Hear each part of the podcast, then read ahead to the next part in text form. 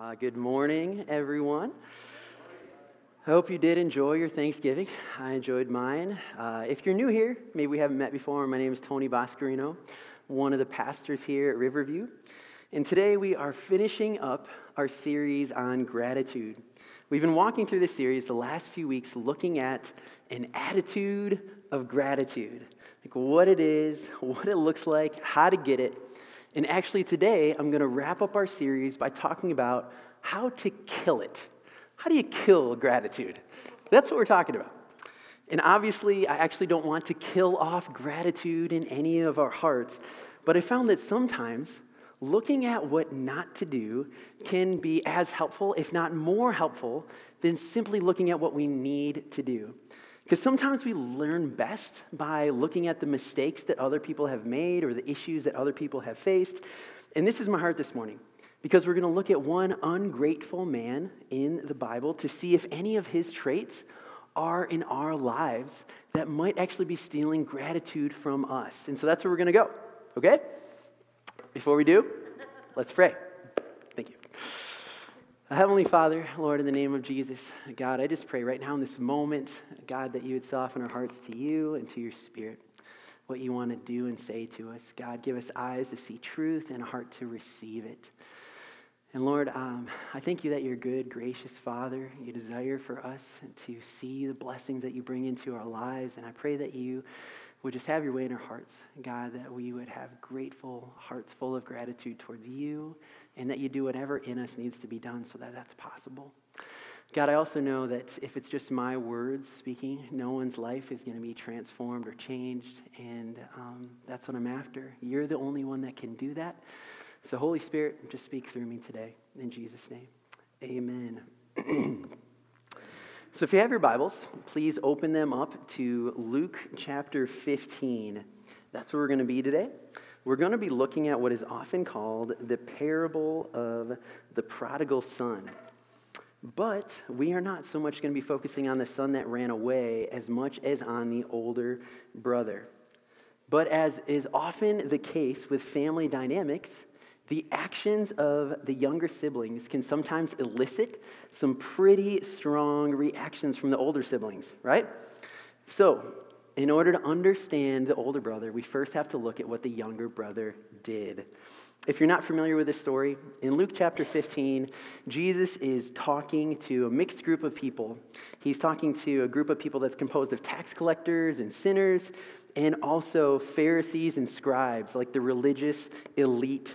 Essentially, he's talking to people that know that they've messed up, and he's talking to people that don't think that they're so messy and don't want to look at their own sin. He's talking to both groups. And his plan is to convey the true heart of God to both of these groups of people because neither one of them understood it. So let's dive in. Uh, chapter 15, verse 11.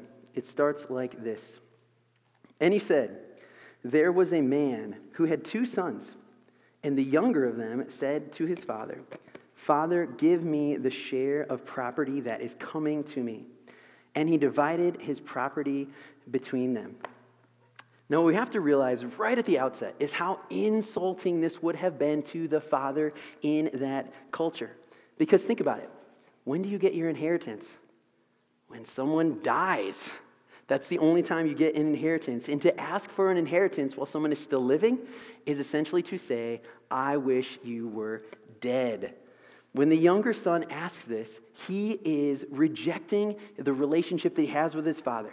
He's saying, Dad, I want your money, but I do not actually want you.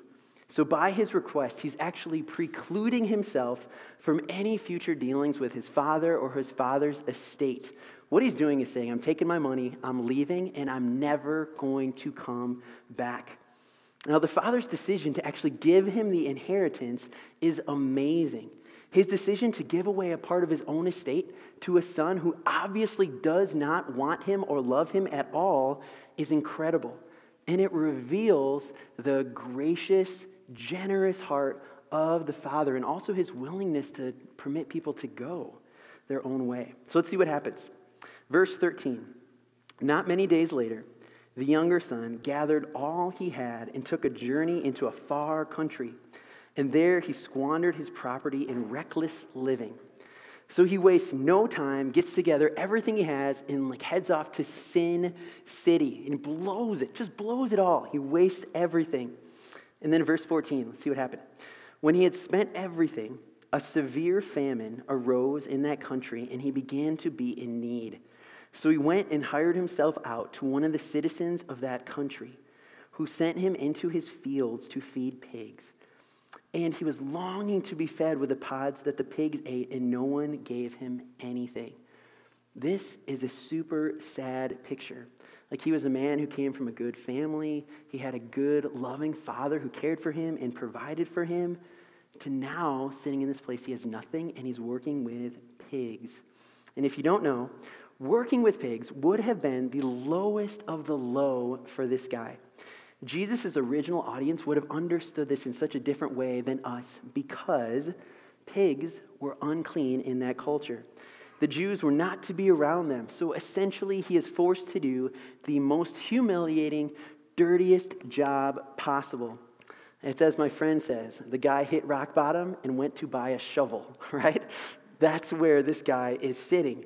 He is so hungry and he's longing to eat the pig slop. Like many of you maybe grew up on farms or around pigs, but if you want to eat the stuff that's just being shoveled in there, you're pretty desperate. So let's keep going. Verse 17.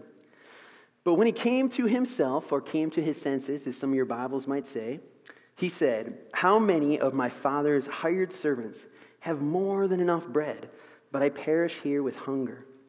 So he's poor, he's hungry, he's sad, and it's just like his mind drifts towards better times. He's thinking about his dad, his home. He remembers, man, everybody that works for my dad, they have more than enough food. So he makes a plan. Verse 18 I will arise and go to my father, and I will say to him, Father, I have sinned against heaven and before you. I am no longer worthy to be called your son. Treat me as one of your hired servants. This is his plan. Now remember, he's in a far off country. So he has a long journey home. And I can just picture in my mind, I just picture him like practicing this speech all the way home, trying to get it right. Like, Father, forgive me. Father, I'm sorry. Father, I'm not worthy. Let, let, me, let me just work for you, please. I just imagine in my mind him rehearsing it over and over again, hoping that if he could say the right thing, then maybe his dad would let him work for him. Verse 20. He goes to his dad. And he arose and came to his father. But while he was still a long way off, his father saw him and felt compassion and ran and embraced him and kissed him. Don't miss the Father's heart here, which is God's heart for us. The Father sees him while he is still a long way off. How do you typically see someone when they're a long way off from your house? Well, it's because you are looking for them. You are scanning the horizon, hoping that you're going to be able to see them. Like it reminds me of my sister and I when we were little kids and we loved our grandparents. And when they would stop by, we would just be like sitting by the window, trying to see if they're coming down this long road, that they were coming. This is the Father's heart for his Son, and also God's heart for us, too. I just imagine in my mind the Father just getting up and looking down this long road that his Son had taken to leave home hoping that one day he would actually walk back. And it also says he felt compassion. The specific word in Greek for compassion here, it means to be moved in one's bowels. I've talked about that before, but what it means is like such a deep, deep emotion. It's not, he's not pitying his son. He's not like, oh, great, he's back. It's just like he sees him. He's like, ah, just, I love him. And it moves him. It moves him so much that he runs out to his son. He runs out to him and he embraces him and he kisses him. Like, just think about that scene. The son hasn't even got out his apology speech to his dad yet, and his dad is just like bear hugging him and kissing him. It's not at all what the son was expecting. And I just imagine, you know, the son being swept up by his dad, and he's just like, you know, like being hugged and kissed. And what, what am I supposed to do here? And so he doesn't, he just goes back to his plan. I'm going to go back to what I decided to say. Verse 21. And the son said to him, Father, I have sinned against heaven and before you. I am no longer worthy to be called your son. But the father said to his servants, Bring quickly the best robe and put it on him, and put a ring on his finger and shoes on his feet and bring the fattened calf and kill it. Let us eat and celebrate, for this son was dead and is alive again. He was lost and is found, and they began to celebrate. Now, catch this. Like, he gets out his speech to his dad, but it's almost like the dad is not even listening. He doesn't respond at all to the son. The first thing he says, he starts talking to the servants. And he's like, Get the robe, get the ring, get the shoes, light the barbecue. We're going to have a party. Like, he is overjoyed that his son is back. It's awesome. This is what he's been waiting for. And what he specifically asked for for his son is significant. So, first of all, he puts the robe on, and the robe is restoring honor to his son. His son came in as a wretch. He had absolutely nothing, and now he covers him with the robe. And then he puts the ring on his finger, which is kind of the sign of authority that he is now back within the family. He's the son of the guy who owns the place, right? He has that now. And the shoes are significant too, because slaves went around barefooted, free men wore shoes. What this means when his dad gives him the shoes is that you are not a slave. You are not a slave for me. You don't have to work this off. You are fully restored as my son completely. He didn't have to work it off. His father just gave him that.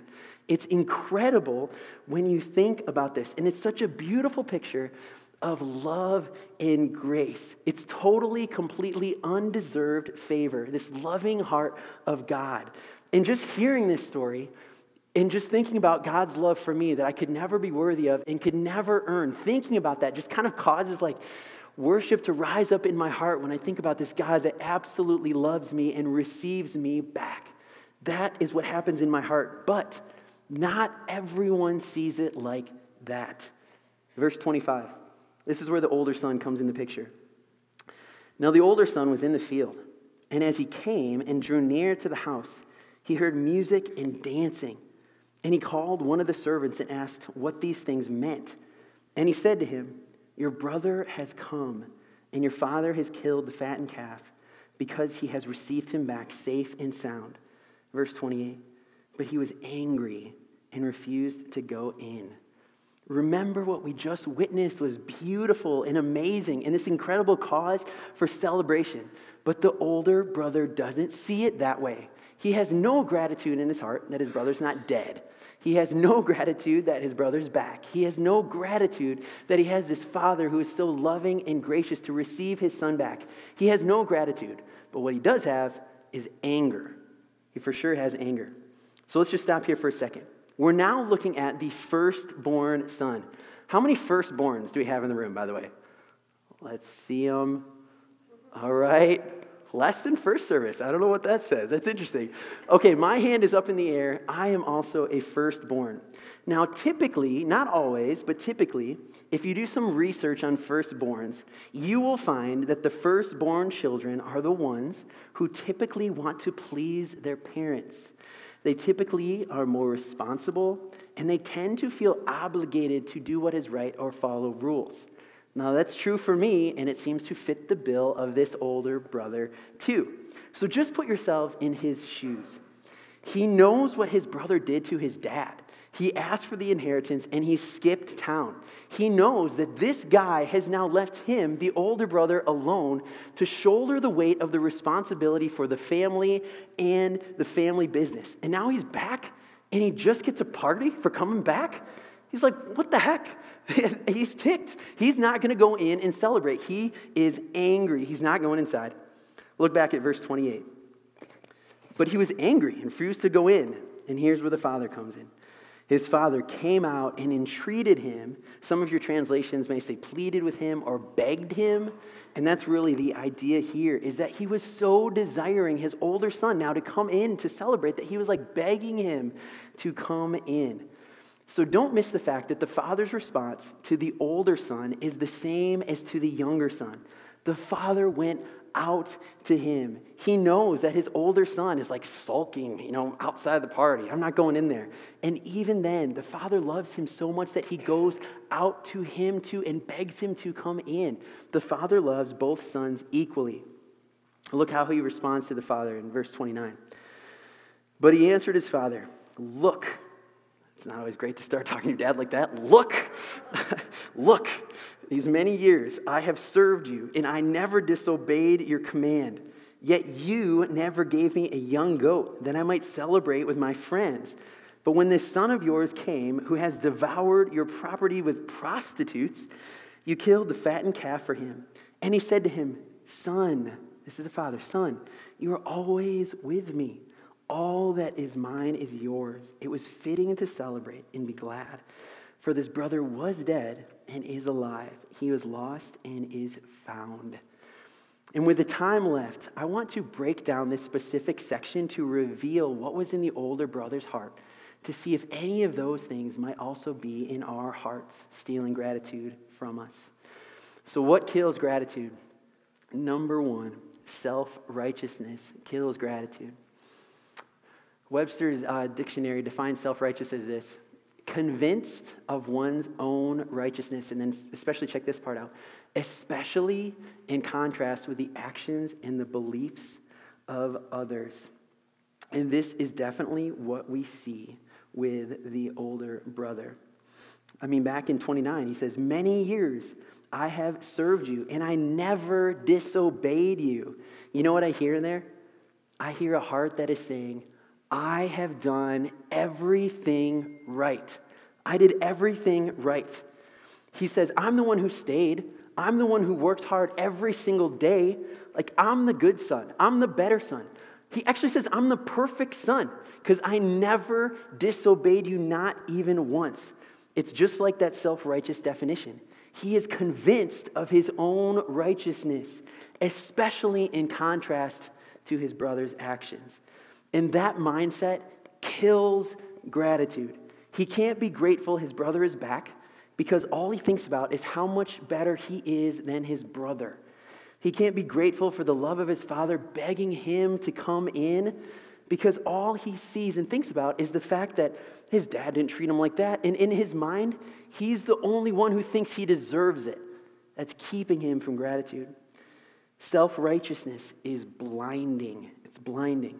You can't be grateful from the heart because all you see are yourself, is yourself and your actions. That's what's happening with the older brother here. Now, the question for all of us this morning is Is self righteousness in you and is it killing gratitude in you?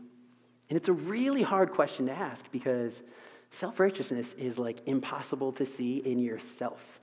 And so, as I was doing some research this past week, I came across these five signs of self righteousness and I found them to be incredibly convicting to me, too, um, as we worked through them.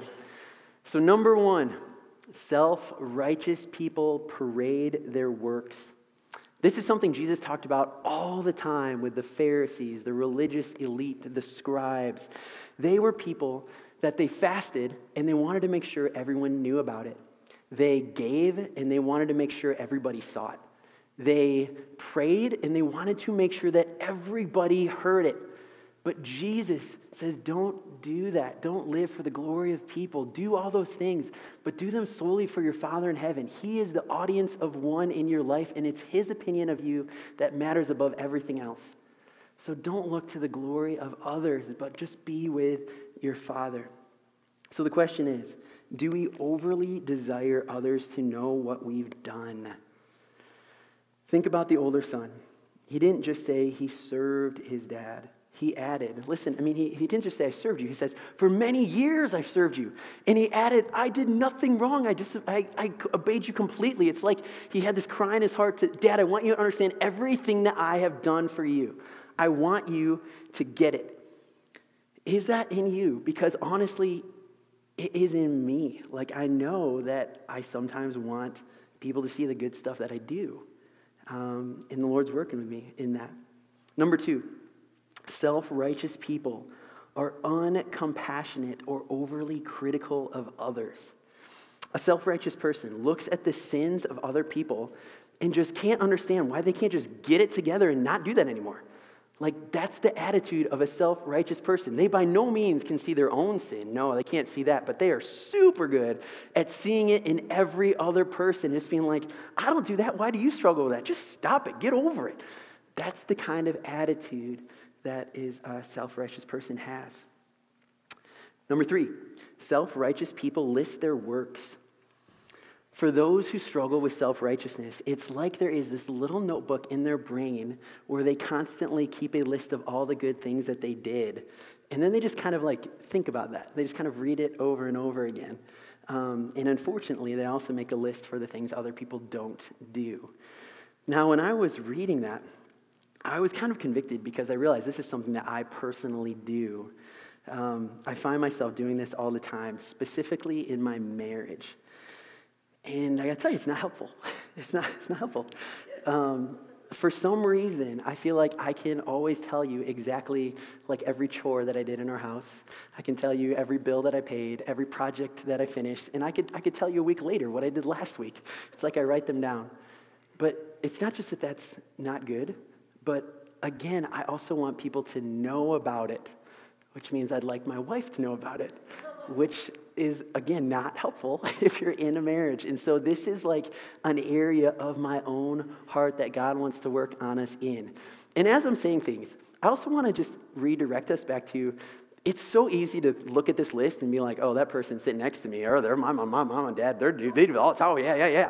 But look at your own heart when we do this too, because I see this in me. Anyone else do that? Number four, self righteous people reject correction. Oftentimes, these people are unteachable. The pride in their heart has made their heart so hard that they can't receive correction. So, how do you handle correction? Can you hear it? Do you receive it? Do you actually invite people into your life for feedback? Number five, self righteous people wallow in self pity. Self pity is defined as excessive, self absorbed unhappiness over one's own troubles. And this is exactly what we see in the older brother. He cannot be happy for his brother because he is just sulking in self pity. He's angry, he's upset. I'm not going into that party. He is unable to be joyful because he is thinking about what he doesn't have and how his brother doesn't deserve this. And I can actually fall into this one too. Like many of you guys know, I have lots of allergies. There's lots of stuff I can't do, food I can't eat, places I probably shouldn't spend a lot of time in because of animals. And I'm, I'm often so tempted to become like so incredibly self focused. And it just can easily lead me into like this self pity. Um, self pity is not pretty. Um, but I know that I can get there. Might there be any of those self righteous things in you? If so, we'll share at the end how to deal with it. For now, let's move on. The second thing that kills gratitude is resentment. Resentment is defined as a bitter indignation at being treated unfairly. And again, we see this in the older brother. Look back at verse 29. He answered his father, Look, I've served you, I've never disobeyed you right here. Yet you never gave me a young goat that I could celebrate with my friends. But this son of yours, who just wrecked everything, he gets the fattened calf. What the heck? The older son is saying this I don't deserve to be treated like this. I deserve better. This is a resentful heart. Resentment is birthed in our hearts when we feel and believe that we are being treated unfairly. And what's so harmful about resentment is that the more and more that we stew on it, it just builds and builds. It's almost like it take over our mind and our thoughts and how we react to anyone. It just takes over your whole life when you let it build and when you stew over whatever injustice was done or what you think was done to you. Look at the son's response. He's like, This guy who has taken your money, blown it, brought disgrace on our family, you give him a stinking, like T bone steak but I never did anything wrong. I never disobeyed you, and you won't even give me a hot dog. You know, like that's the way that I read this. This is what he is feeling in his heart. So, do you want to kill all chance of gratitude in your life? Here's how you do it let feelings of resentment grow and grow and grow in your heart. When I was in seminary, one of the favorite books that I was told to read was The Return of the Prodigal Son by Henri Nouwen. And it's an incredible book, just really insightful. It goes to the, the younger son, the older son, the father. I got so much out of it. But in the book, he writes this Resentment and gratitude cannot coexist. since resentment blocks the perception and experience of life as a gift. My resentment tells me that I don't receive what I deserve. Gratitude, however, goes beyond mine and thine and claims the truth that all of life is pure gift. So, do you look at life and the blessings within it as an undeserved gift? Is that the way that you think about your life? Or do you often think about what you deserve? People that struggle with resentment towards God are always thinking about what God did not give them. They're upset that they didn't get this job or promotion. They're angry about the spouse that they don't have. Or they're constantly focused on, you know, my house is not as good as somebody else's.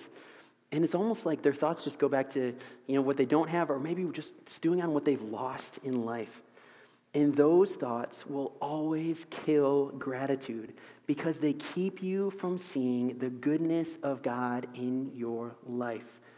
You can't be grateful and have a heart of gratitude if you can't see the blessings.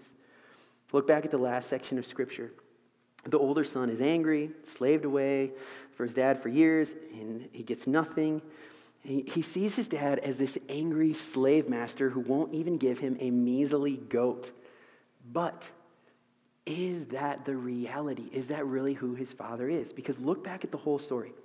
The younger son asked for his inheritance, which is way more than a measly goat, and the father freely gave it to him. A slave master, hard hearted father would not do that.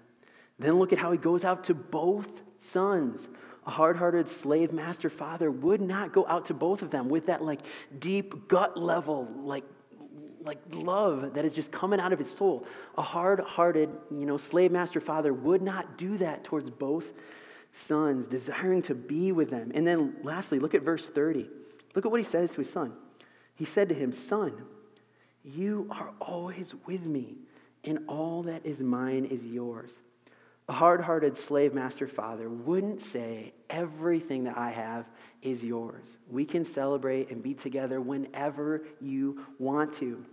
If you would have asked, I would have given it to you. If this is really who the Father is, which, you know, Jesus is telling this story, so I'm pretty sure that that's who he is, then the real issue lies not with the Father, but how the older son sees his Father. Which leads me to point three. The last thing that kills gratitude is a wrong view of God, which was really the whole reason why Jesus is telling this story in the first place. He wanted to convey the true heart of our Father in heaven to both those that felt like they couldn't be good enough, like the younger son, the sinner, the tax collectors, and also to the self righteous, judgmental Pharisees, like the older son. He wanted them both to understand the Father's heart. But the older son didn't see his father for who he was. He saw him as that slave driver. I'm slaving for him for many years. But he didn't actually get to know him. He didn't know his love. He didn't know his kindness or his goodness. All he saw was rules to follow when the father really wanted a relationship with his son. That's why he keeps going out to them. The father runs to the younger son. The father begs the older son to come in and celebrate with him. What the Father wants is a relationship, and in that relationship, all that the Father is and all the Father has is available to us. So, how do you see God today? Are you like the older son who sees him as this mean hearted taskmaster? You kind of always feel pressure to somehow be good enough, but yet you never feel like you can please him? If you see him as a taskmaster, you will always be really just focused on yourself and what you can do. You'll always look for what you don't have, what you think he doesn't give you, and you'll constantly miss the blessings that he provides. Because how you see and how you relate to God directly um, relates to how much gratitude you feel towards him. So, how you see and relate to him directly relates to how much gratitude you feel toward him. So, just kind of going over what we shared, there's three things that kill gratitude self righteousness, resentment, and a wrong view of God. Are any of these in your life? As I said, I know that they are in mine. And if you saw in yourselves any of the signs of self righteousness, What we need to do is just confess that to the Lord and be very specific about it. Like I told you, I was convicted about the self-righteous examples of, you know, making a list and wanting everyone to know about it. So for me, the prayer would be like this. Like, God, I know I make lists of every single thing that I do, and I know that I really want just to know what I did. Please forgive me for that. I know you don't want me to have that attitude in my heart. I know it's impacting my relationship with you, it's impacting my relationship with my wife. God, help me to be humble before you and open my eyes to see who you are and what you're doing. So confess it, be specific about it. Ask him then to heal your heart and then choose to like go forward like okay, God, I'm walking with you, walking in humility. And it's really the same process for resentment. If you know that there is something that you just feel is so incredibly unfair in your life and you just stew over it all the time, take this moment to confess it and be specific. Like, God, I hold resentment in my heart because of this situation or what this person did to me or the fact that you didn't give me this and I think I deserved it whatever it is, be specific with Him. Confess that to Him and ask Him to heal the resentment, the hardness in your heart because He will. And then choose to, you know, surrender it and walk out with Him.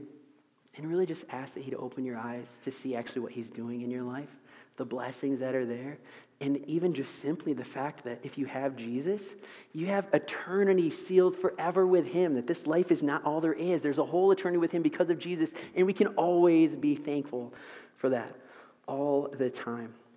And lastly, if you maybe think that you're not seeing God accurately, or maybe you don't even know like how you think of God, take his invitation to come in and to be with him.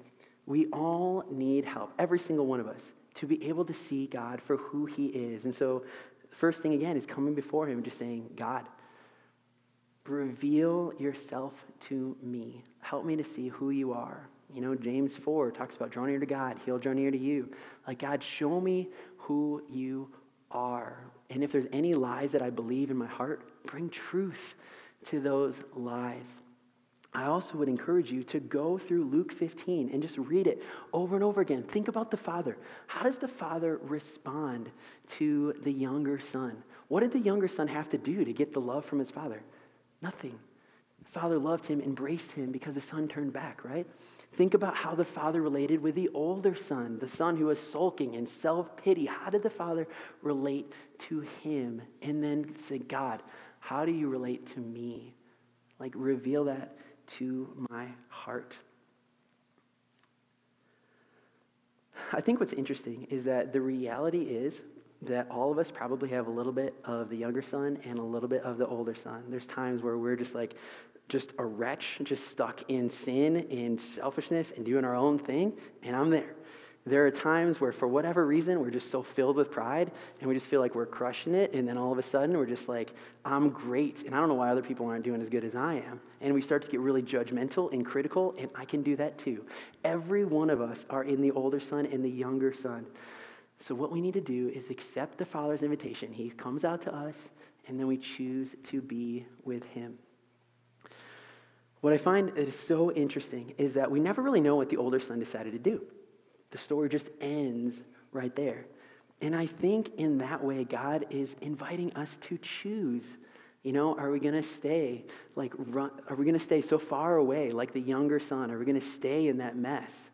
Are we going to come back? Are we going to stay on the outside with this like self-righteous mindset, being upset with God, or are we going to accept the invitation to come into him? The choice is ours. Let's pray. Heavenly Father, in the name of Jesus, God, I thank you for uh, just your truth and your word. I thank you that it's true. And God, I pray for Riverview that in the name of Jesus, we would be people that read your word and not just read it, but actually like digest it, think about it. What does this mean about God? What does this mean about who I am? I pray that you would give us that heart We'd slow down. We'd take your words for what they are and allow your spirit to speak life and truth into our hearts through them. God, I just thank you. I thank you for the gospel, the truth of the gospel, that as Jesus died upon the cross, every sin that we've ever committed was paid for completely, and we didn't deserve it. And as Jesus rose up from the grave, we now stand with this righteousness of Christ forever, a gift that we could never be worthy of. Lord, we thank you for that. God, make that truth more and more known to our hearts. Father, we thank you for who you are, and I just pray that you'd have your way in me, in us, in our church, in our community. I love you. In Jesus' name, amen.